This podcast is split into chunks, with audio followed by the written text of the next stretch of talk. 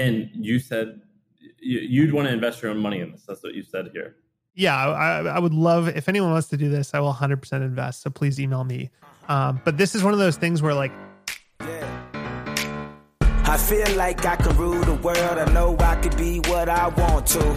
Uh, I put my all in it like no days off. On the road, let's travel, never looking back. All right, everyone. We have a special episode with Andrew Wilkinson. Andrew Wilkinson started this company called MetaLab, which grew to make tens of millions of dollars. And using the profits from his agency, uh, MetaLab, he eventually bought dozens of more companies. So he's collectively his companies do hundreds of millions of dollars a year in sales and have created over a billion dollars worth of value. So he's uh, seen a lot of interesting stuff.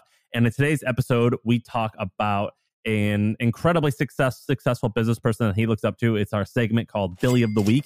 And then we talk about some of the ideas that uh, he has for starting and growing companies. He currently launched a local news business. So it's kind of like my company, The Hustle, but for different cities. It's very fascinating. I've I'm asking him if I can join as an advisor, and then he started a few more things and or wants to start more stuff. And he's even said that if you are starting some of these companies, to holler at him because he wants to invest. So give it a listen. And by the way, if you're in Miami, Sean and I on June 4th are going to be in Miami. We're doing Austin on June 3rd, but that's already sold out. But June 4th, we have room for up to 400 people. I think already 200 people have RSVP'd. It's free um, go to uh, my Twitter handle, theSamParr, and scroll down. You'll see the event uh, Eventbrite link. It's totally free. June fourth. It's a Friday. Uh, come and uh, by the way, we've been working our ass off to make content for you, just for you. Can you do me a favor and click subscribe in iTunes and click follow on Spotify. When you do that, we go higher up in the charts, which means more people can see us, which means we get more views. And if we get more views, we can keep doing this more and more and more because we're uh, making some more money from it and we're able to dedicate more time to this. So please, I work my butt off for you. Just click subscribe and click follow on Spotify and subscribe in iTunes. I appreciate it. Hope you enjoy the episode. Andrew, what's going on, dude? Hey man, how you doing? Um, I got a really so bad, uh, really bad cold. I spent all day yesterday with Kleenex up my nose. So uh, if my voice sounds a little froggy, that's why. It only sounds froggy because you said it sounded froggy. I think you're okay. Um, so Andrew Wilkinson, good friend of mine, good friend of the pod. Is this description that I used three or four weeks ago the same description? Is that is that the same thing? Are you, are you wearing that same personality? Is that the same life, or have you done something new and amazing? Because you're always pulling something out of your sleeve. Uh, yeah, I've got. I think since then I've launched a couple businesses actually, but no, the description's still accurate. Um, and so we're going to talk about a couple things. The first thing we're going to talk about is, well, you got a, a bunch of ideas here. I'm excited for the ideas, but I want to talk about Billie of the Week because we talked about two people last time you were here, and that was uh, it's right next to the biology episode. It's the most listened episode ever. Really? No way. Yeah. Which, which episode was that? The bill, the one where we did the two Billies of yeah. the week. Really? Yeah, something like I think almost fifty thousand people listened to it, which is like it's an hour long thing. It's a lot of time. Crazy. Um, and then the third most listened thing was the one we did after that. So, you know, it could sign. just be okay. Yeah. So move aside. Uh, move aside, Sean yeah so it's like biology is like at whatever it is you're like within hundreds or like a thousand of it and then you're the next two. And so that's why i figured we'll start off with that one. But you sent me i yesterday i asked you to tell me an interesting person and i'm going to go do a ton of research on them. And i did. And i have a feeling you already know a lot about this person but what's this what's this person's name Hey, let's take a quick break to tell you about our sponsor. You know, finding a service solution that keeps your customers happy can feel impossible, like trying to remember the name of that guy you literally just met at that networking event. And HubSpot Service Hub can help. So with the service solution part, at least it makes it easy. It brings service and success together on one powerful platform with an AI powered help desk and a chatbot to handle your frontline tickets so you could scale support and drive retention and revenue. Visit HubSpot.com slash service to learn more. So his name is uh I don't know how to say it. I think it's Jorge Paulo. It's Jorge a Brazilian Paulo. name. Jorge Paulo. Abreu's Brazilian. Lemann. Oh, there you yeah. go. Okay. Can you say his name, please? And every time we need to say his name, we'll just say Abreu. I'll say his first name. His last name is German, so I don't know if there's a right way of saying it, but his first name is Jorge Paulo. And then But they um Paulo is his considered his first name as well. Because in a lot of the articles I read about him, they call him Jorge sorry, Jorge Paulo. It might be his middle. Paulo might be his middle name, or it might be like a double first name. I'm not sure, but Jorge Paulo Lemann. Yeah, but anyway, the, the, this guy's totally mysterious. He doesn't like to talk about what he does. Uh, there's only a few interviews with him online, um, but he basically, I mean, if you think about the businesses that he owns, uh, you would know them. So Burger King, uh, Budweiser, Tim Hortons, Kraft Foods, Popeyes, Heinz Ketchup, right? So he basically goes out, he finds these amazing, you know, multi generational businesses that have been around for 50 plus years that do something very, very simple that's just going to grow over time. He goes out, he usually raises a ton of debt, and then he goes and buys them and takes them over. Um, and he's been doing this for, I don't know, 40 years or something like that, starting in Brazil. And let's give a little bit of background of him. Um, so, how old is he? He's about 75 years old, right? Um, and he's based out of Brazil. He's a, a Brazilian guy. And when he started at the time, I don't think that there were these like Brazilian tycoons. You know, every article that I read about, they said that he was one of the first folks in in Brazil to become one of these uh, uh, private equity or, or Warren Buffett like people out of Brazil. And like you said, very little is known about him, and he doesn't give interviews. And in a lot of the interviews that I read about him, they said we actually tried to talk to a bunch of his friends, and nearly all of his friends said, you know, thank you for reaching out, but he's politely asked us not to speak about him in interviews. So he prefers to stay behind the scenes. And it, the way that his career started in, is uh, in 1931, at the age of 32, he had, he had some jobs beforehand where he was a banker, but he started this one bank. Uh, Abreu, you want to help me out here? Here's what it's pronounced. Here's how you pronounce it. You see that right there? It's called Garantia. I don't see it. Did you put it in the chat? It's yeah. highlighted. It's, it's highlighted in the, in in the, the doc. doc. I think it's Garantia or something like that. Garantia. Okay. And it was described as like the Goldman of Brazil. Um, I don't know if it was described at the time like that, but he was 32 when he launched it. It was 1971.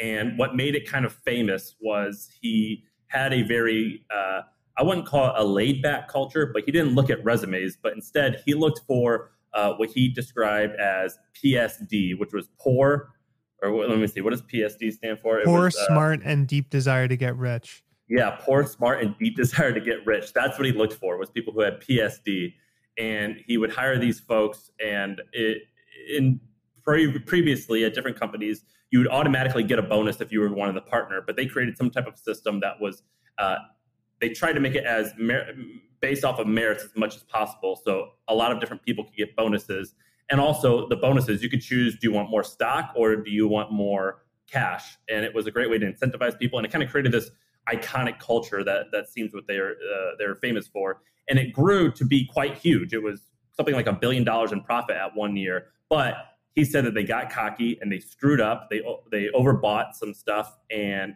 it eventually went south. And it sold for six hundred fifty million dollars, which is a, still a ton of money. But I think it was minuscule compared to how big it got.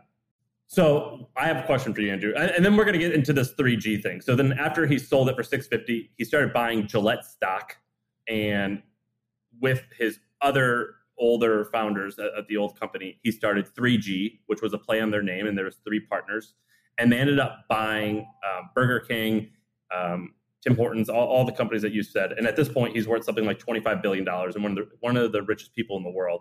Um, but I had a ton of questions uh, that about this guy that I think that you might know, or at least you have a better input than I do. The first is how on earth, like when people say they're starting a bank, like he did what's that process like? That sounds so ambiguous and so hard to understand. Well, I think like people hear bank and they think like, oh, a big pile of money like Wells Fargo or something. But bank, the term banker means so many different things. It could be somebody who works at a bank and lends out money or whatever. But a banker is really like a real estate agent for businesses, right? Or for bonds or equities or whatever it is. So it's like a person you go to or a group of people you go to who will figure out problems for you and facilitate transactions. So let's say you, Sam, go, I need to raise a $100 million uh, of debt for the hustle because I need to expand. A banker will go out and they will go to all the wealthy people they know and all the different, you know, corporations and say, "Hey, here's this great guy. You should lend him money." And then they take a fee in between. And so in a lot of ways, it's the world's best business. You're a middleman on these huge transactions, multi billion dollar transactions, and you're taking a two and a half to five percent fee on everything you do. So with like 50 to 100 people, you can do crazy amounts of money. What skill set? So when this guy started at 31, uh, 32. What skill set would he have needed in order to make this happen?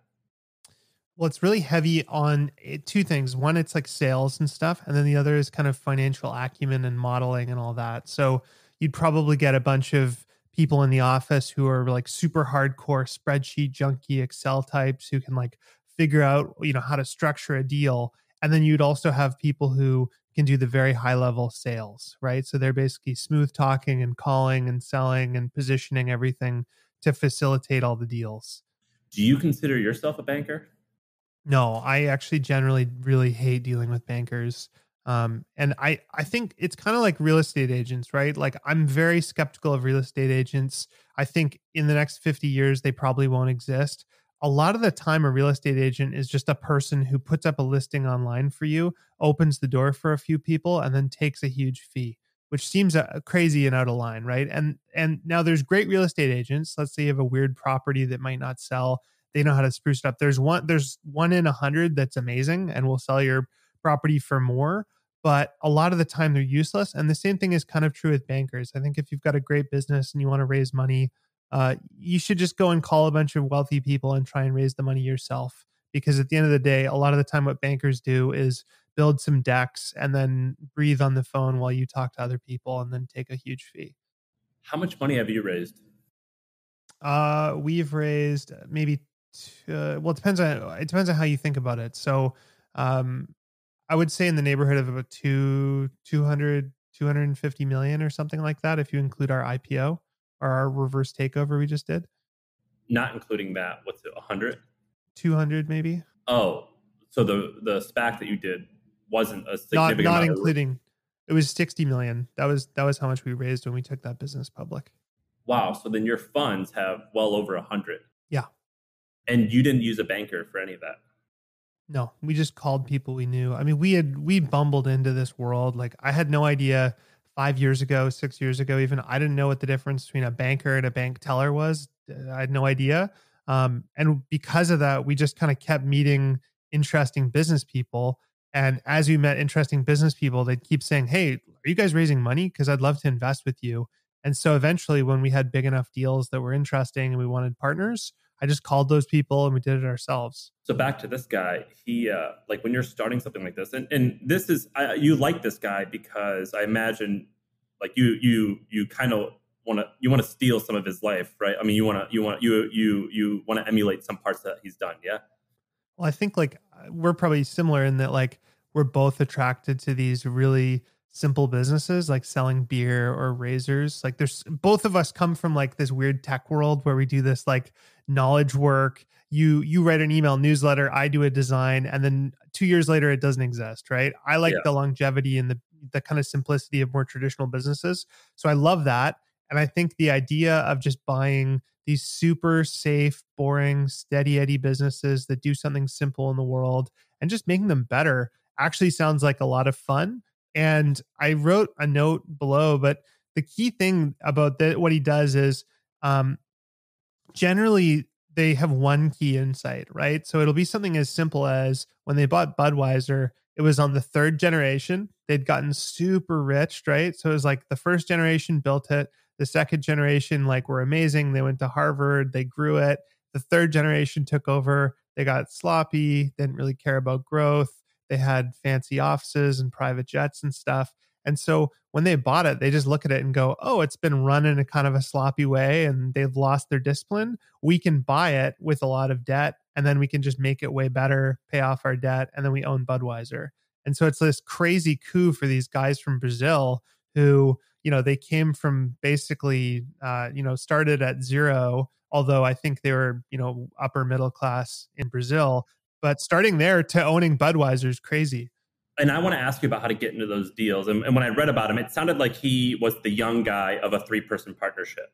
Um, which definitely I think helped. he's actually the old guy. So there's the two younger shit. guys. Wow. The younger guys actually go and they run the businesses. So like one of the partners, I believe, went in and runs um runs uh what is it called? QSR, which is like owns Tim Hortons and all that stuff. Sorry, I meant from his first thing. So his first thing got him his big nut His first thing Yeah. made him like 650 or they sold for 650. And from what it sounded like, it was like a, a, a little bit of an older guy who had a little bit been there, done that, kind of brought him along. And he was the young guy of that partnership. Totally. Uh, yeah. And then he did the same thing and now he has younger partners. Right. Hey, let's take a quick break to tell you about our sponsor. It is a podcast that we want you to check out. It's called D2C Pod. It's hosted by Ramon Berrios and Blaine Bolus. It is brought to you by the HubSpot Podcast Network, the audio destination for business professionals. And this is a podcast about all things direct to consumer, D2C. It's e-commerce stores. It's how you optimize your brand. And they're talking with founders, marketers, and the platform creators about all kinds of things that you need to know for D2C. You know, website conversion, paid ads, Facebook ads, consumer trends, email marketing. If you want to know the stories behind your favorite brands, this podcast is for you. They did an episode recently about scaling creator growth and influencer incentives. I thought it's pretty cool. So check it out. Listen to D2C Pod wherever you get your podcasts. And um, and so I have I had a few questions about this, but I wanted to so let's just talk about this guy's strategy at 3G and, and his whole life. It seems he's done the same thing, which is he's a cheapskate. He's frugal. He's incredibly frugal. Um, so he's done a couple things. Like he has a few like phrases that they would say, which is like he's like costs are like fingernails. You have to cut them constantly. And he would do famous things like when they bought Burger King, they banned color copies, meaning when you're using the photocopy machine, uh, he was like just black and white only. Um, you also, what, what was this thing you said about private jets? They fo- they also forced people to print on both sides. They'd say you not only can you not print color, but you have to print double sided. Um, so the first thing they would always do whenever they buy a business is they sell all the private jets immediately, right? And let's let's be real, most Fortune 500 companies have like between one and ten private jets, and they just say "f that," we don't need those. They sell them, and it's kind of a statement. And then from that point on, the new CEO and all the executives they have to fly economy and they have to stay in motels, and Dude, they all crazy. They it's i love that right i think it just sets the tone from the top in a really interesting way and these are people i mean the ceo of ab inbev he's probably worth like hundreds of millions of dollars and he's staying at like a quality inn but i think there's something to demonstrating that at the top if you want your lower lower level employees to care too I actually think that that's a stupid thing. So I get staying at cheap hotels because staying at staying at like a Marriott Courtyard, which is like an eighty nine dollar a thing. I'm on board with that. It's probably even cheaper than something. It's fifty bucks. I'm cool with that. It's just that you can have a fine, clean, comfortable place. Although I do like having room service because if you get into a place late, you want that. But whenever these people say they fly economy, I'm like, that's kind of stupid. If I'm flying overnight, I need a comfortable. I need to be comfortable so I could like be ready to roll. You know, you're like you don't want your athlete to like work off th- two hours sleep. Um, do you actually believe that people do that? i think they do i mean maybe it's just lore uh, maybe these guys are super rich and they pay for it personally or something like that. But um i i don't know. I mean i think if you're i know like walmart has a big corporate jet um fleet and they actually have a really good argument for it which is they're constantly visiting stores and that's their way of kind of like whipping all the store managers and making sure they do a good job. And so they have all these tiny little jets that fly between small towns and if they were to fly commercial it would take 10 days to do 2 days of work. So i think Right. there's a good argument for it there but I can't imagine the CEO of AB InBev needs to be flying all over the world constantly. If he's flying once or twice a month, it's not a big deal to be on a commercial plane or whatever. I just No, think it's kind of a I think it's a neat thing to do. I personally like, you know, I I wouldn't I would feel bad. Like I would be worried that I'm going to get the a worse CEO because they want like their perks or whatever. But the kind of people these guys hire, like these guys when they took over Burger King, they hired a 35 year old as a CFO, right? Or maybe even a 30 year old. And the, oh no, sorry, as the CEO. Yeah. Yeah, he- I, I wrote about it. They hired a 32 year old who uh, was part of their management company, and he took it over and he kicked ass. A few Yeah. things that he did was at the time Burger King was was trying to advertise predominantly towards young men, and he goes, "No, we're going to be for everyone. So we're going to advertise for everyone." Um, another thing that he did was, do you remember the King, Burger King, like the King? Yeah. He was like, "That's kind of creepy. Get rid of that." Um, and then the uh, the third thing that he did was at the time Burger King employed something like twenty eight thousand people, so they owned most of their restaurants and they would hire the people. He goes, "Nah, we're going to switch to a franchise." And we're going to help all these franchise owners line up loans. So you guys can make your own places really nice, and we're going to help you make it nice. And that was the big switch that he did. Now Burger King, I believe, crushes it. And this is we've seen this in our own investing, like often having one thesis, right? So the thesis could be, hey, margins are really shitty. You know, they're they're 5%, they should be 15%. And we can do that via via very simple improvements or something simple like this Burger King deal where they went into big debt and they actually paid up a really high price to do it. But the insight they had was, well, as soon as we take over, we're just going to spin out all of our corporately owned locations and franchise them. And by doing that, we're going to raise all the money to pay off our debt. Right. And so they did that. And then they ended up taking it public with Ackman actually um, and did insanely well on it. Oh, that's interesting. And when they did it, there, there was a funny story about the guy um, who we're talking about. Uh, I'm going to try and re- say his name one more time. Uh, what is it, Abreu? Josh Paul. I want to when I see it, I want to say Jorge.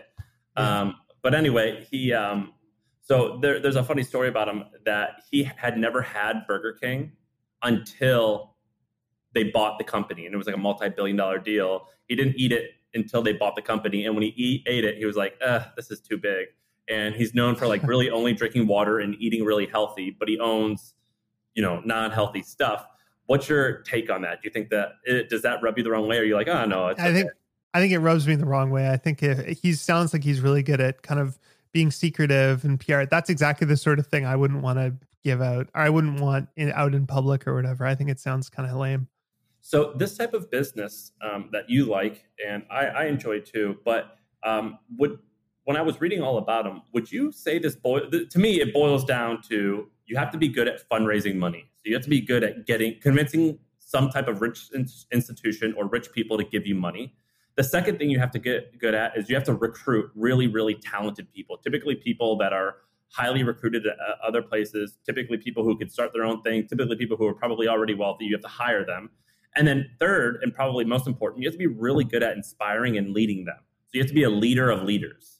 Is that like the three three pillars to this? Am I missing? It's exactly You nailed it. It's really and it's really really hard. The hardest part is recruiting the the amazing people. Like our biggest challenge isn't doing deals. It's like we could do a deal every month. It's how can we find enough amazing people to run all these businesses? And then how can we validate that they're going to be able to do what we need from them? And you know, you think about like that 32 year old, he was probably working in head office for 10 years and they saw all this stuff, but it's a huge chance to hand that to him. And that could have gone really, really poorly. Um, but I, I think that's exactly that's the Warren Buffett playbook, right? It's like how do you be a leader of leaders? How do you give them positive coaching without like getting too involved in the day to day? And the fundraising part actually seems like the easiest. The fundraising, honestly, like it was. So when we did, we have a we have a fund and uh, which we raised during COVID, just because we thought we were going to get mobbed, and it was really weird. We actually Mob, COVID was like like we thought we were going to have. Business? No, no, we thought we were going to have like overwhelming amounts of deals to do, and we thought it would be a great time to have excess capital and uh, that didn't happen right everyone was actually weirdly optimistic and the government wrote the check and all that stuff but um but doing doing the money raising wasn't actually that hard like running an agency for or owning an agency for 15 years and doing sales for a long time like that's easy you just have a fun conversation with someone you walk them through a deck you point to your track record that that was totally fine the hard part is really the execution of the actual deals and hiring the right people and I would argue, I mean, I don't know really what I'm talking about entirely. This is strictly from reading. It seems like executing the deals is hard, but it's not that hard. The hard part is really the people part. Is that we and, we I would we've done deals. Uh, we just did our biggest deal ever, um, and it was over a hundred million dollars, and it was no more work or complexity than doing a one million dollar deal. In in fact, it was simpler than a $1 million deal because it's just a better business with a better team in place and more momentum. What the hard part is always complicated people. Uh, well, in our in our public company, we bought a company called Stamped, which is one of the top ratings and reviews apps on Shopify. Um, we just closed that deal. Dollars? There's a, a hundred and 110, I believe, total. Uh, it gets paid out. It's a structure. You'd have to look at the press release for the exact structure, but wow. yeah, it's in and around there. And when I was reading this, I'm in the middle of reading um, Human Nature by Robert Greene. And the reason, have you heard of that? It's an amazing book. I've been reading that too.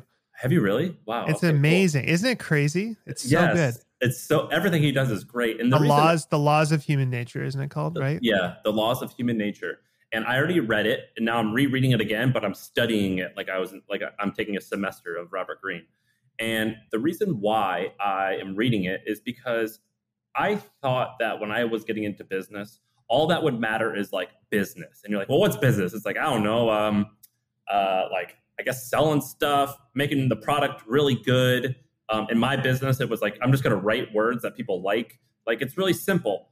But what I've learned is it's far more important to understand and motivate human beings and have really effective day to day interactions with people. And in order to do that, you have to have a little bit of a, I'll call it like a Machiavellian type of thing to you, where like people love you, yet they're far, a little bit fearful of you. They kind of view you as like a little bit of mysterious. Like you have to attract these people, and they have to both want to be around you, yet think that you're formidable and be a little bit like nervous of like, oh man, if I don't join this person, they're going to crush me. Or and live like, up to your expectations. What do you mean? Well, like basically, how do you? One of the thing, like some of the some people I've worked with have this thing where you just want you always want to raise the bar and you always want to live up to their expectations. So they say this is the bar, this is what I expect from you, but they do it in a very flattering way. Like you're really smart, you work really hard. I'm so impressed with you. I know you can achieve this, right? And then they set this crazy bar and you just naturally want to live up to the expectations. And I, have always struggled you? with that. Uh, well, just different, different partner, business partners and stuff I've dealt with over the last couple years. Um, but, but, uh, like with employees and stuff, I've always had this habit of wanting to be liked. And I still want to be liked, but I want to be firm and I want to have boundaries because in the past, what I've done is in wanting to be liked, I've excused like somebody failing and said, like, it's okay, don't worry about it, it's fine. And then I'd quietly just dismiss them and then not use them for tasks like that. Whereas I think it's actually really important to be like, hey, look, like, it's okay you effed up, but like, you let me down. And here's why you let me down. And here's how this impacted everything. Or here's the bar and here's how what I need from you and whatever it is. And I, I've always been terrible at that. It's crazy. I mean, Elon Musk has it. Bill Ackman, who you know, has it. This guy who we're talking about, he definitely had it. When I looked at him and I like would see how he would dress and how he held himself. Uh, you know, Travis Kalanick kind of has it, where they're just like you're just you're afraid of them in a way of like they inspire me, but like um, they they can crush it. Like the, the, totally. whatever they whatever they set their mind to, they're going to get done, and that's regardless if you agree with their ethics or not but you definitely could agree that like these guys are going to they're going places. There's, and, there's, there's a great story about uh, Sheryl Sandberg at Facebook. I forget who who told this story, but she goes, "I was in a meeting with Sheryl, and I, you know, I gave this presentation, and then she walked to me outside, and she said, during your presentation, it was great, but you kept saying like." Only stupid people say like, and you're not stupid. And then she walked away right? And you can look at that and go, "Oh my god, I can't believe she did that. That's so mean." But the way she told it was like it was a kind of a backhanded compliment that told her something that was embarrassing. It's like saying like, "Hey, you have like, you know, you have lettuce in your teeth or whatever." You don't want to hear it, but like it's helpful. And I think I've been very bad at that kind of stuff. I think you need to give more firm feedback. That story's from um, Radic, ra- uh, Candid, Radical ra- Candor or whatever. Yeah. yeah, Radical Candor. It's a good one. But um, as I was reading this guy, I'm like, man, in order to get into some of these deals, like Heinz, um, whatever, in order to attract these, I mean, basically, like um, this guy and the folks who we talk about, and maybe I think you as well, Andrew, that you're like uncommon amongst the uncommon, and you have to lead the killers. So, like, you've got to be the killer amongst killers. And that is kind of like a fascinating thing to think about because to bring it back to what I originally said, when I got into business, I thought it was all about coming up with creative ideas. And it's like, no, I just got to be a leader of men and women. And that's really hard. And so I've been studying how to do that. And I've been studying like war leaders, been studying, you know, who really is good at this, like celebrities, like Marilyn Monroe. It's like, it's basically kind of seduction a little bit um, and how do you just like get people under your spell? And hopefully your spell is well, positive but i don't yeah i think like there's a i think it sounds stressful though. Like the idea of like i'm gonna be a killer and i'm gonna you know do all this stuff and be machiavellian. Like i really don't i don't like that feeling of like feeling like i'm manipulating someone. What i like to think about more and what's been more instructive for me is just reading psychology like robert cialdini and all that stuff and figuring out incentives. And one of the things i've learned is that if somebody is incentivized to not work as hard as you or not care as much as you, they won't, right? So people do whatever it's it's shocking, but they'll do whatever whatever the financial or day-to-day lifestyle incentive is where they can take the path of least resistance they will and then they'll create their own narrative for why they're doing it right they might say i'm not working hard because you know i don't like my work environment or whatever or there's a problem with management or whatever it is but often it's actually them just going why would i work harder? I don't make more money right? I don't get a bonus for working harder. I clock in my time or whatever. So i think a lot of the time this stuff is just an incentives problem and that that's pervasive through everything. Going back to realtors they have an incentive to just sell your house for the lowest price to get it done to to lock in their fee.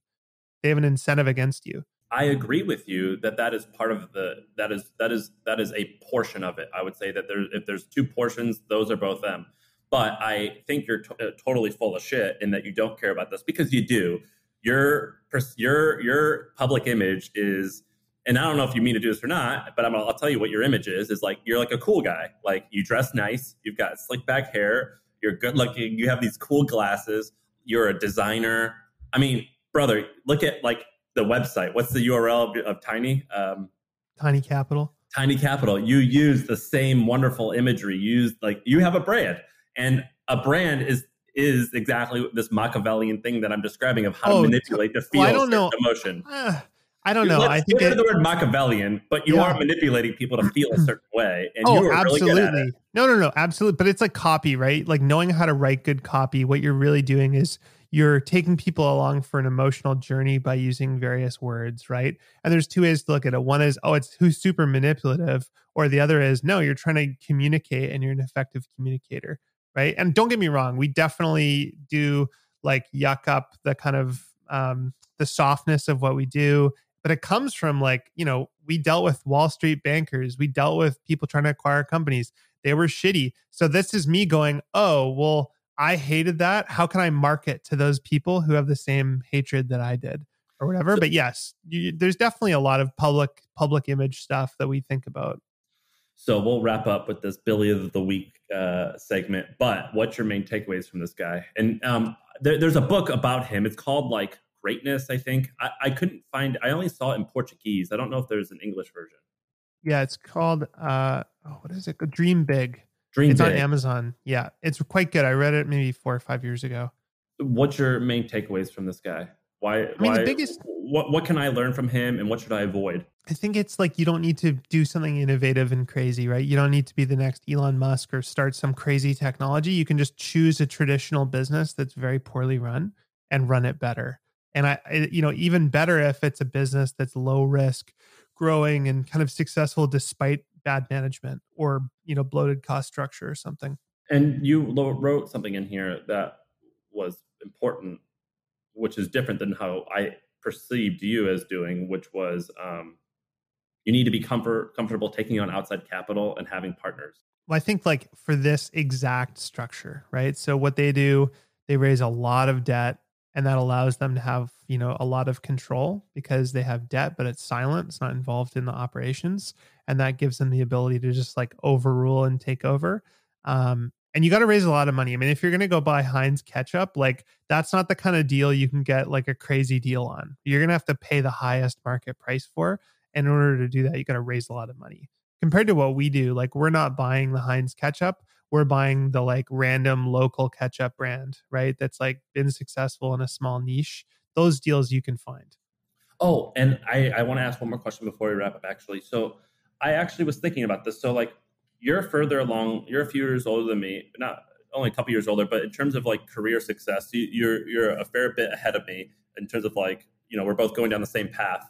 Um, and then one path in front of that, you're friends with guys like Bill Ackman, these folks that are worth you know billions of dollars and that, and and yada like they're just doing shit. So like along this path, let's say of the spectrum of people doing stuff, it starts with like a scrappy internet nerd in their bedroom, like you and I were. And then it comes to like, all right, you get a little bit of success, like I have. And then it comes to like, all right, you're starting to like move things a little bit. But even you said you're still a pipsqueak compared to like, you know, a, an Ackman or whatever what how does this this transition from going from like someone who's kind of interesting to like a mover and shaker on a, at a global scale how do you does that kind of seem like a crazy transition to you because it, it, it's kind of like you're not far from that. It seems. Um, but like Uh, these guys like Bill Ackman, when they say something, they're in the news. When they say, um, when they like make a trade every once in a while, it can like impact millions of people. Yeah, I mean, I don't.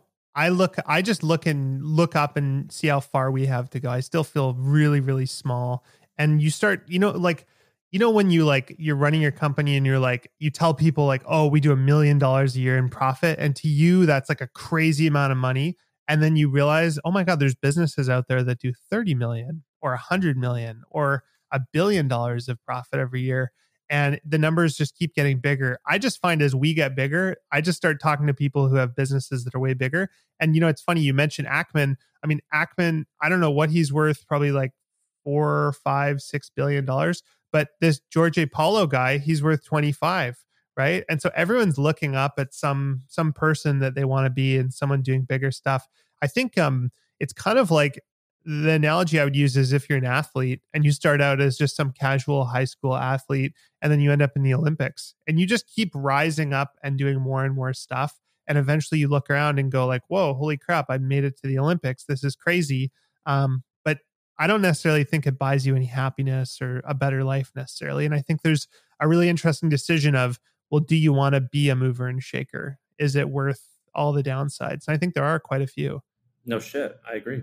Um, all right, let's talk about some ideas. Um, what we're going to talk about is not necessarily an idea, but something that you're working on right now. I want to talk about Capital Daily because I've seen you, I've seen this from the beginning, and I'm getting updates. And this latest update sounds pretty amazing. Yeah. So, I mean, the last two years, I'll, I'll actually let me just zoom out and I'll say, talk about what happened. So, basically, uh, I read the newspaper every day. Uh, I would read the New York Times and Wall Street Journal and read all this incredible investigative reporting. And then I would pick up my local paper, which is called the Times Colonist here in Victoria, Canada. And it was just, there's nothing. It was like they didn't have any journalists. They laid everyone off. And it was all just like AP wire service. So it was like international news. And I was like, how the hell do I figure out what's going on in my own city? And I realized there was a few people doing local reporting, but there's this gap there. And so I thought, okay, well, if I want this, I'm sure other people do. Um, and I looked at buying the local paper actually, but they wanted like a crazy amount of money. They had like printing presses, like, you know, unionized employees. It's like a cruise ship, not a speedboat. It would be a pain in the ass to buy it. And so I went to a friend who is a um, a stay at home mom who had some experience doing a bunch of writing.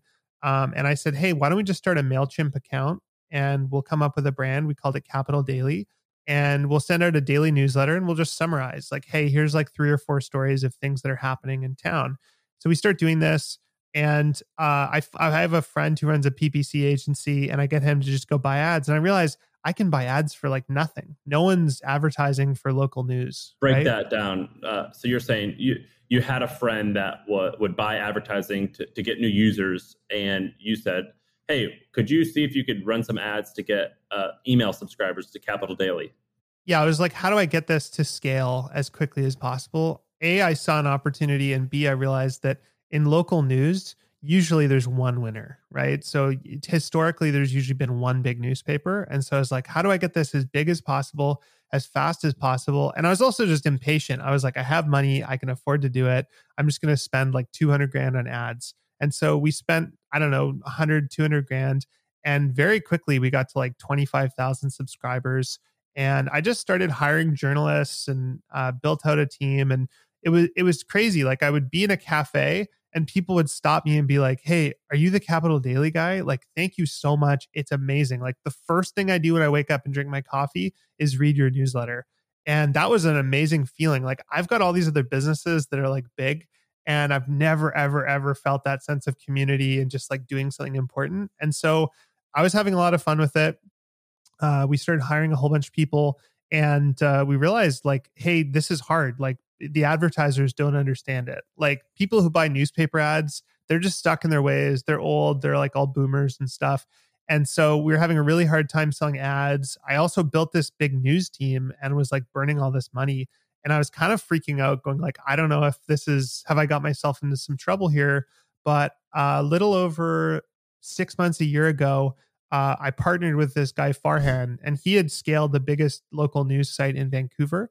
and he took over as CEO, and now he's monetized it. And I think we're going to break even very soon on uh, the local stuff in Victoria. Um, we've started selling out ads, and I think like on a unit economic basis, where we look at Victoria, it's now profitable, uh, and it can be very profitable if our membership model works. And we've started expanding, so we've now got uh, six or seven different newsletters in different areas, mostly here in Canada. Um, and we're scaling. I'm I'm super excited about it. So is that Overstory Media Group? Yeah. So go ahead. I it's funny we like we we chose the name. I like the name Overstory, but we got cute and we were like, oh, Overstory Media Group is OMG, and that looks cool as a logo. And so we chose Overstory Media Group, but then now everyone calls it that, and I hate that name. Uh, but I, I really like Overstory. okay, Overstory. So Overstory is the parent company that owns Capital Daily. Yeah. Dude, it looks like you have like 50 people working there. Yeah, we've we've scaled a lot over the last little bit. Are these all It's like a big bet. Yeah, these are all pretty much all full-time people. How much did you invest to start this business? Uh, I think at this point I've probably spent two just over 2 million bucks, but you have to remember that probably the first 700k was just me me not monetizing it soon enough and just focusing on building the audience first so i think we probably spent 200 250k in ads and then we probably burned an unnecessary 500k like hiring the wrong people and kind of like experimenting so really like at this point we have the biggest news business in my city for probably 750 to a million um, and I think that business can probably at scale probably do 500 to a million in profit once we're actually like going. So I feel pretty good about it. But now we're taking this bigger bet that, you know, we can basically roll out local news across Canada. And Farhan is your co is he's like the the co-founder. Yeah, co-founder. Yeah. And so you attracted him because you go, I'll put up the money if you run it. Exactly. Like I said, look, I've already kind of got this thing. I've proven the model out and uh, you know he was looking for his next thing and it was one of those things you know when you just meet someone and you go oh my god i want to do business with this person and they just have the right background like he'd done he'd spent like five ten years doing the exact thing that i needed um, so it was a total no-brainer dude i feel like this is a much bigger deal than you're making it seem yeah it's pretty crazy what it's become and it's you know it goes back to i have in total uh, I spend a lot more time on this business than the others because it's like a passion project and I'm a consumer of it, right? I read it every morning and I give them feedback. Uh, and I think I annoy Farhan with like daily texts about it. But um, I've only really spent a few, probably less than a week of time on this. And the key leverage point has just been uh, bringing Farhan on board. Because when Farhan joined, it was just a single newsletter with like three employees.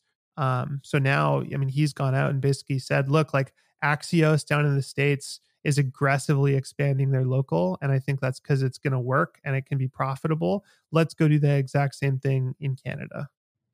And so you're going to hope, well, how's the story going to end, do you think? I don't know. I mean, I think that if it's true in Victoria, it's probably true in a lot of other places. Um, the interesting thing is trying to figure out like you know what topics people really want to hear and are they really variable city by city right? So for example like we expanded into langford which is a suburb suburb here and it's more working class and so it's figuring out okay you know what do those people want to hear uh, versus somebody who lives you know in in victoria or in vancouver? Do they want different topics? Like you know just that kind of stuff i think is going to be really interesting to figure out. And what's your membership your subscription going to be? Uh, we haven't announced it yet, but we're kind of thinking about like somewhere between 100 and 200 dollars a year uh, getting local discounts access to events maybe like a member only newsletter uh, and extra content and stuff. One of the things i really want to do is start hosting events in person because like as you know it's one thing to see a number of like oh the hustle has a million uh million subscribers but when you meet up with people in person it's crazy. So I'm really excited to like fill a room with all the subscribers and just see what that feels like. Yeah, me and Sean are going to Miami. We just posted about it, yeah, and we got um like 300 people signed up. Crazy. Uh, um, so yeah, uh, wow, this is amazing. I can't believe you didn't ask me to be part of this, dude. So frustrated. Maybe I, I maybe I will. I, th- I'm. I We'll think see. I have it's all just my own money at this point. So if I decide I got to go big, I'll definitely hit you up. I'm very interested. You got to make me an advisor. I think this is going to be sick. Um, all right, you want to talk about another idea? So you, we'll talk about the baker thing in a second. What's this? Um, which one do you want to move to? Let's do the pregnancy stuff. Okay, I think that's cool. What, you want So to? this- what- yeah, go. This is like a business in a box. This is one of those things that I would do if I had time, but I don't. Uh, I think it's a really good idea. So, um, people love to spend money on their kids, making their kids better, smarter, feeling like good parents and stuff. There's all sorts of like, you know, baby Mozart, you know, different uh, health things people do for their kids, but nobody really thinks about health during pregnancy. And I think this is something that's really important that's totally overlooked. Um, my son was born early. He was born like three weeks early and low birth weight. And he's fine. Like he, we haven't had any health issues or anything. But any parent who's gone through that knows it's absolutely terrifying. And I started researching it a ton and I realized that there's all sorts of things that you can proactively do to ensure that you have a really healthy, uh, a really healthy pregnancy, but then also to um, like basically optimize your kid. So if you think about it, your kid is growing a brain and a body. They get to do that once, right? Like this is the building, this is the foundation of your kid. And so I started researching all this stuff. I talked to a really smart friend, my friend Dr. Rhonda Patrick. And basically, I realized there's like all these studies that show that kids and mothers who have like fish and DHA supplements, B vitamins, make sure they're not anemic and stuff. It minimizes any risk of pregnancy and it also maximizes IQ um, and general flourishing, ADHD, all this other stuff. So there's this huge in marketing. The most important thing is to have a hook, and the hook can be fear, right? How do you avoid this terrible outcome? And one of the problems with doctors is when you talk to a doctor, they just don't want to scare your wife during pregnancy. And so they just say, take vitamin D or do this thing. They don't explain why. And so I think explaining to mothers, here's why you want to do this, here's all the potential bad things you can avoid, and hey, you can make your kids smarter and better in the process. There's a huge opportunity to basically do like Roman or Hims, but for maternal health. So you do blood work, supplements, they get delivered on a schedule, and it's about building like a super baby. And you said you- you'd want to invest your own money in this. That's what you said here. yeah, I, I would love if anyone wants to do this, I will 100% invest. So please email me. Um, but this is one of those things where like every three months, I'm like, why the hell hasn't anyone done this yet? Well, there is a, but there's a reason why you shouldn't invest in this, which you've written here. Yeah, I think it's a this is a great business for someone who's never done a business before because it's a good like launch pad business. It's something that can make like you could be big, but there's no competitive barrier, right? So you're going to go out, you're going to do this, then a bunch of people are going to copy you, and you can probably make a good living on this. I don't think it has like a moat necessarily, except for maybe like a brand that mothers share or something. Um, but I think there's something here. Have you heard of the? Um, there's this guy named um, I forget his name. Uh, Joel, maybe Joel on Writing is his blog, and he says there's Ben and Jerry businesses, and then there's um, Ben and Jerry's versus Amazon is what he says. He goes, but Ben and Jerry, um, it's like a unique, interesting brand, and a person can go to ice cream five days a week and try all types of different stuff, and everyone can survive. And the only thing that separates Ben and Jerry is just that it's slightly different, but there's enough for everyone to succeed. Like you know, there's a there's enough space. We can all win, and you can grow it pretty slowly for hundred years, and it could probably last for hundred years, and probably won't go away very easily. But then there's like an Amazon, which is you can really only you really are only going to subscribe to one Amazon Prime. And once you give your credit card to Amazon and save it, you're probably just going to continue to use that. And so with the Ben and Jerry business, it's okay to go slow. It's no big deal. You don't have to raise a lot of money. You can grow slower so long as you're willing to do it for 20, 30 years. It, can get big. You got to get huge really fast um, because everyone can copy you. It's kind of like Rome's and Hims. There's a reason why like there was like five right away because someone saw it and they go, oh, hurry up, copy it. And you could spin this shit up in three weeks. But Hims, the only moat here is size. It's literally a form. If you think about what Hims is, the original website was a well-designed site. They put some like they find some stock images that are hip of like pill bottles. They add their logo onto it, so it looks like it's a special thing. And then they literally have like a form you fill out, and then a doctor just goes, "Yeah, rubber stamp. Okay, I'll do it. I'll send the prescription or whatever." And they've gotten way more sophisticated. But at the end of the day, there's no lock in other than the fact that I happen to subscribe with them. And so other people just go out and you end up basically competing into whatever the cost of the ads is. If it costs two bucks to convert someone, then you can make five cents per, right? And that's what happens with these businesses. But I think for a year or two, you could probably make a lot of money. When we first started this, I said we should break this up into two. I actually think we should break it up and we should keep it as one. And because you you have to go at the at ten minutes past, right? Yeah, something around about about 115. So you have this thing called what is enough money? I 100% want to talk about that. So let's talk about one more one more idea, um, and then we can come back. You, Andrew has a huge list of ideas. We'll save these and, and do it for the next one. But what um which other idea do you want to go to? Yeah, this one's really this is a really weird story. But so my whole life I could never burp. Um, so my brother would like burp in my face, and I'd be like, "What the hell? How do I do that?" I just couldn't. It was really, really bizarre. And you know, I'd drink like pop, and I'd feel bloated and crappy, and I couldn't burp. But it wasn't a big deal. I didn't think much of it. And uh, and then when I was about 23 or 24, I started getting this weird acid reflux, and I just get this shitty feeling of pressure, and then acid reflux, and it started happening day after day after day and it started driving me absolutely crazy. And so, about seven or eight years ago, I started researching it, and I knew nothing about health, I knew nothing about diet, and I just basically had to figure everything out myself. And I tried everything. I tried drugs, supplements. I had like, you know, stuff, you know, surgeries where they stick stuff down your throat and put cameras down there. I had a wire put down my throat to check on my stomach acid. I did acupuncture, like everything, and nothing worked and finally, after seven years of researching this, um, I was on Google and I, I thought about this burping thing and I was like, oh, I wonder if it's that. And I found this Reddit community called No Burp. Oh and there's God. this huge community of people who also can't burp. And on that community, there was somebody and they said, look, there's this doctor in Chicago and he injects Botox into the cricopharyngeal muscle in your throat and it allows you to burp. And so basically the reason why people can't burp is they have this weird muscle that's too tight. So I flew down to Chicago about 6 months ago and I got this injection and now I can burp and I don't get acid reflux anymore and my life is literally like 25% better. I'm happier. Like this was actually driving me first, insane. What was your first burp like? Was it like have you seen how the colorblind people put these glasses on and they can see colors or when it's babies on, get I, I put it on, I actually put it on Twitter. I put it on Twitter. I'll find it for you and we can share it in the show notes. But, you like, uh, there's a video of me out? burping.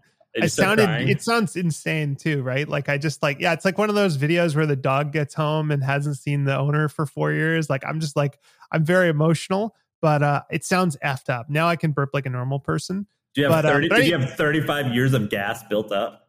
Dude, literally like it's, it's I didn't know I didn't know what it was like to just feel like release, right? I just always had pressure. So so anyway, so I would have spent a lot of money, a lot of money to figure this out. And I tried all sorts of stuff. I looked at like, can I go to the Mayo Clinic, like whatever. And the problem is that the medical industry is just very fractured. So everyone does one very specific thing, and there's no one that brings it all together. And most GPs you know they are or um, uh, primary physicians they can help you but they're not going to go deep on an issue and really spend time on this and so i think there's an interesting business opportunity i don't know how big it is but this idea of a medical advocate this is basically a project manager for your problem so you'd say like i have diabetes or i have a rare condition or i have this symptom and they're going to go to every doctor's appointment. They're going to get you into the best specialists. They're going to push the doctors to do testing. They're going to look at all the outcomes, all the data, read all the papers. Um, and I think this is the sort of thing that wealthy people specifically would pay a lot of money. And especially if you could make it outcome based, where you say, if I cure this for you, what's it worth to you? I think this could be actually a pretty big business. So, two things. The first, have you heard of a concierge doctor? Yes. So, I have that. Uh, basically, I pay if, and, and I have it because someone like got it for me when I was like really ill. Um, this billionaire lady, it was a crazy story that I'll tell another time. But basically, I um, have this doctor named Dr. Horowitz, and I just text him. I go, "Hey, Dr. Horowitz, um, my Achilles really hurts me. Can you schedule an MRI for me or something like that?" Uh, and he's like, "Yeah, I think an MRI would be good. I'll hook it up." So they, you know, and I paid an annual fee for it, twenty five thousand dollars. And um, would that not be this? Well, it, I think that's very. I have that as well, but I think it's very driven by whatever you want, right? So you text them, you say you want an MRI, but if you say, hey, my back is hurting, The question is, is he going to be able to have time to spend four hours a day researching your back specifically and figure that out for you? Is he going to have time to go to all the doctor's appointments and interact with all the specialists and negotiate with them and everything? That's what I'm looking for is like someone to be in the room to solve problems. Because I think a lot of people have like a, a loved one gets cancer and they're like, well, how do I navigate this? Like, what's the optimal treatment? What am I missing? Am I talking to the wrong doctor? Like, what advice is bad, etc. Kind of like um, a health a health manager. Totally. That's and it's specifically around an, an issue or like you could do it around specific issues. But I think it's I think it's kind of like a, a weird niche. I recently heard about a business where all they did was negotiate uh, bills for hospitals and it was a like a, a very small number of people and this business made an absolute killing and that kind of turned me on to these niche medical areas. Did you um look into the there's this thing called uh, a mayo clinic um executive what's it called? A mayo clinic executive I, I forget exactly what it's called but have you seen this where you pay uh executive health program you pay $10000 and you go to a mayo clinic and they have like five of them or six of them and you basically spend two days, I think, or three days, and they look at everything of your body and try to diagnose anything. I mean, have you seen this? Yeah, I looked at doing that. And what did, why didn't why didn't you? Well, I started looking into it, and what I realized is that they were just going to recommend the same thing that I already looked at. Right when I talked to, I think I talked to a doctor, and he said, "Oh yeah, you're probably going to have to have this special surgery, which is like they they do like a surgery on your throat to close it off from acid." And I'm like, holy crap, thank God I didn't do that. That has like a million knock on effects and all sorts of issues. Why wouldn't this work? Well, I think the hard part would be is it insured? Maybe not. So you're paying out of pocket. Um, how many people really want this? Is this just something like some rich people want, or is this a real opportunity? And then also, like, just how much can you charge for it? Um, I think it could be a great business for one person. It could be a great business for 10 people. Maybe it can scale. I don't know. Um, I like personally, I like the pregnancy health one more, but I think the other one is more just something that's needed, especially around if you specialized in like cancer or something. So it's like when your dad gets diagnosed with cancer, there's like a clear person to talk to who's like an advisor who's impartial. Can we, um, I'm just going through this. I think it's interesting. I think that this is it's I sometimes I'm partial to these like rich people ideas, aren't you? Like I'm like I'm like it's cool, but I don't know if I want to do that. I think it's it's one of those things that is probably a business, but it goes back to like we have a warped view of it. It go and and you know we'll talk about the enough money stuff later, but I think the interesting thing that seems to happen, the theme I see with people who make good amounts of money and become comfortable is they just make themselves uncomfortable again by obsessing over all the stuff that can go wrong like getting you know health issues car accidents you know how can it, how can it all get taken away? Exactly. Um, let's talk about that. So you wrote something here that immediately caught my eye and it's something that I, i've been reading over and over again. It's called what is enough money? And we you and i talked about this recently. Basically i told you um, the goal when I started the hustle was by around 30, I wanted to make enough money that right up front, like my nut would very passively spit off $50,000 a month in per, per, perpetuity. So 50K or the equivalent with, uh, vac- including inflation every single month forever. And to do that, you need like, you want like between two to 3% of your portfolio to be able to do that. So what's that? I don't know what whatever that do that math. That that's that minimum. But that was my goal, and yeah, I mean, I I I, I did it. Um, and you started talking to me about what is enough money. So what what were you going to say here? Yeah, I mean, I I loved you came back to me and you just said like to me enough money is like 25 to 50k a month in perpetuity with I very said, low I, I, I, said 50 and the reason i said 50 is i spend way less than that but I want it to be incredibly conservative. Yeah, so you go on a vacation and be crazy and not worry about it. Yeah, um, or I think that's I, the right that's the right way to think about it. I think the problem is a lot of people go, I want to be a billionaire or whatever, and it's like, well, what do you really want? It's like, well, I really just want to be able to like do whatever I want every month. And let's be honest, 50k a month, even 25k a month is enough to do whatever you want for the rest of your life. And so people often will ask me like, "Oh, what do you, you know, what do you aspire to be or who do you admire most?" And I think like money is like I, I used the athlete like the athlete thing, the example before of like Olympic athletes. I think like billionaires are like Olympic athletes, but let's be real. Olympic athletes, many of them have no personal life because all they do is train and they destroy their bodies by the time they're 45. Right. And so the people I actually really admire, I admire those. Sorry, I admire, I'm impressed by those people. I love their dedication. I love that they do that. But I don't know if I personally want to work that hard or become an Olympian. I think what I aspire to be is to be the casual tennis player who is always challenging themselves, loves playing, plays with friends, all that kind of stuff. And so if you think about it from that perspective, um, the people I'm jealous of are the people who have 10 to 25 million dollars in a conservative passive investment. They've paid off their house and they're just set and they have a great balanced lifestyle um, I I love that kind of stuff. And I don't know if I'm I think I'm too much of a maniac. I think like I'm too anxious and I always want to do more and more and more. I have a lot of fun with that, but so it's hard for me to stop. But those are the people that I'm jealous of. There's a lot to unpack there. First of all, if you're jealous, why don't you do that? That's a good question. I just don't think my personality is is really suited for that. Right? I I always I always want as soon as I have like freedom, I fill myself up again, right? And i'm trying to crack that right now of like what's driving that? Is that fear? Is it anxiety? Is it just that i love well, doing this? I don't know. i mean it's easy. I got the same thing. It's insecurity. Um like you want to it's all it's rooted in a fear of am i good enough to do like i want to come and, and it's ego as well. I think it's it's i have to prove that i'm better than bill ackman or whoever it is like you're at this i don't i don't have that. No i don't i don't feel that. What i feel is like it's more it's more fun new things. And what i've realized about covid is like i hated working this year because all it was was the work.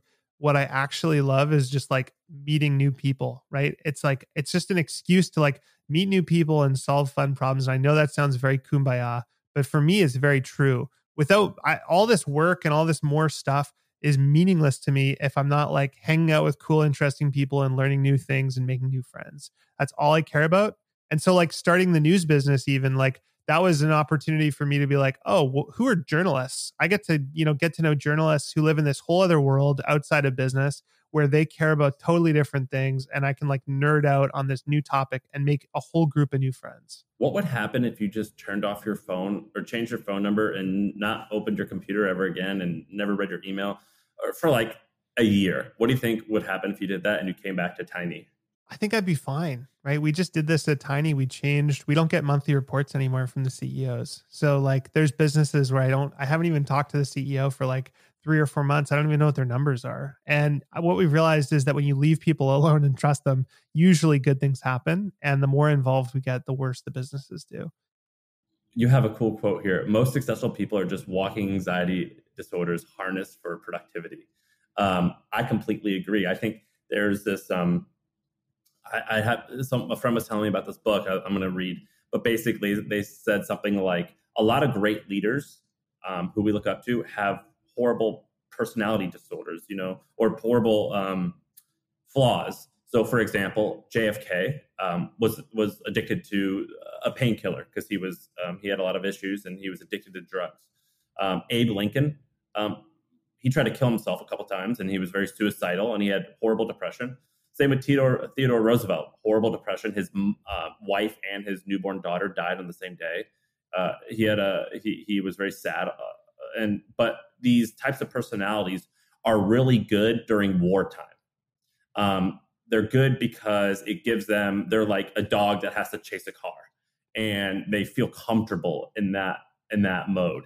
And when I see you saying that you have to do the next thing, and also that successful people are a walking dis- uh, anxiety disorder. I agree with you. I think that that is true.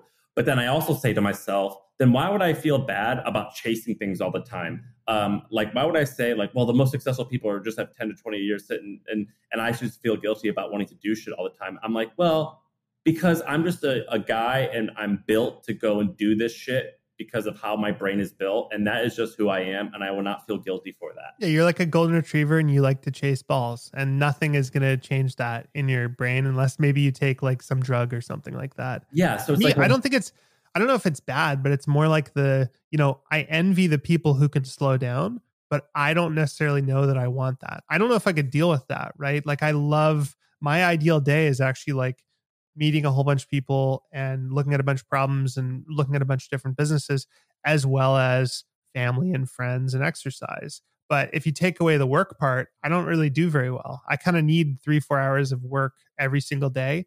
And uh, so I think there's just this natural yin and yang of like, you know, I over get overwhelmed and then I scale down and then I have white space and then I immediately scale back up because I'm like, ooh, I have white space. I can do more stuff. What about um this photo booth business?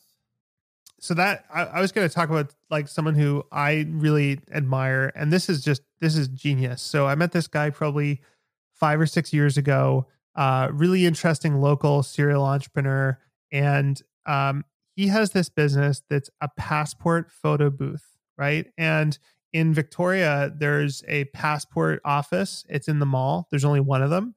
He has the passport photo office right outside, or sorry, the passport photo place right outside the Canadian passport thing. So as people walk in and they go, oh shit, I need a passport photo, he's got the booth right there. Right. And I was just like, that is a freaking amazing business. It spits out like, I don't know how much, but you know, a good life for him. And it just creates this base for him. And I was like, that's the ultimate. And this guy, he has like three or four businesses.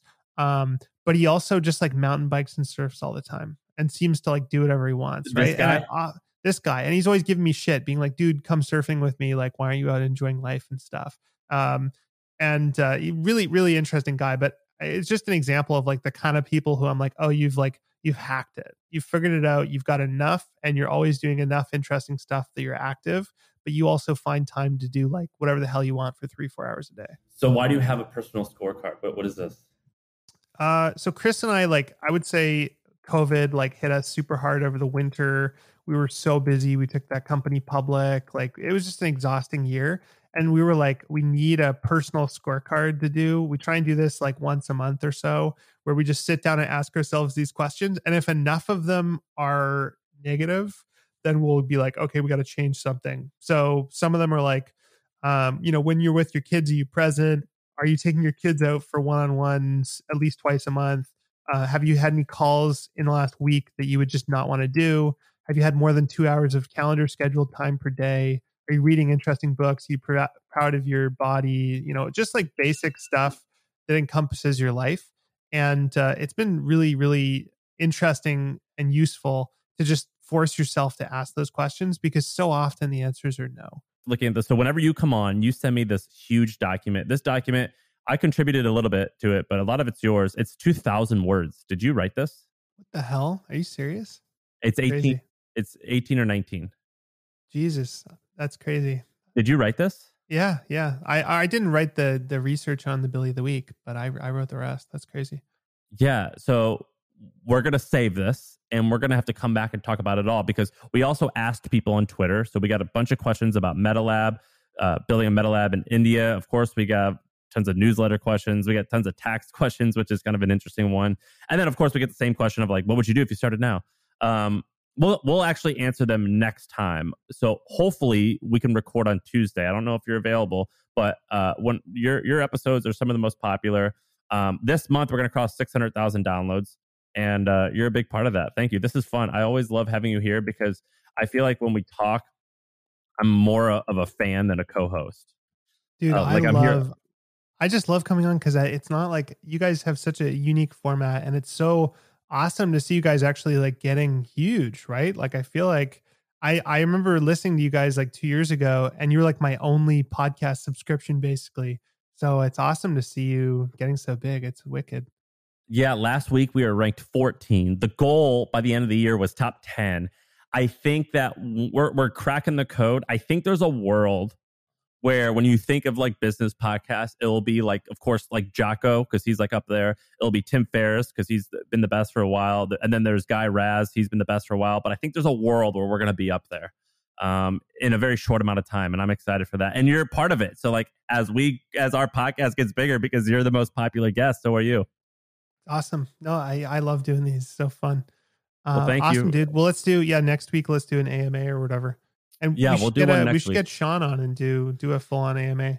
we're gonna i'm gonna ask him his baby's just now old enough where Uh, maybe he's he's he isn't having to do. back. Yeah, he's getting his life back. So we're gonna do it. Sean and I are in Austin on June third, and then Miami June fourth, and then you want to come and travel and do some shit with us. Yeah, So I just the the Canadian border. I've got a mandatory 14 day quarantine, uh, but they're going to reopen soon. So once it's reopened, I'd love to do a live. great. We already have it all lined up, and uh, um, Daddy HubSpot will will foot the bill, and we're- we're gonna go. Open bar, all right. Thank you, Andrew. This is awesome.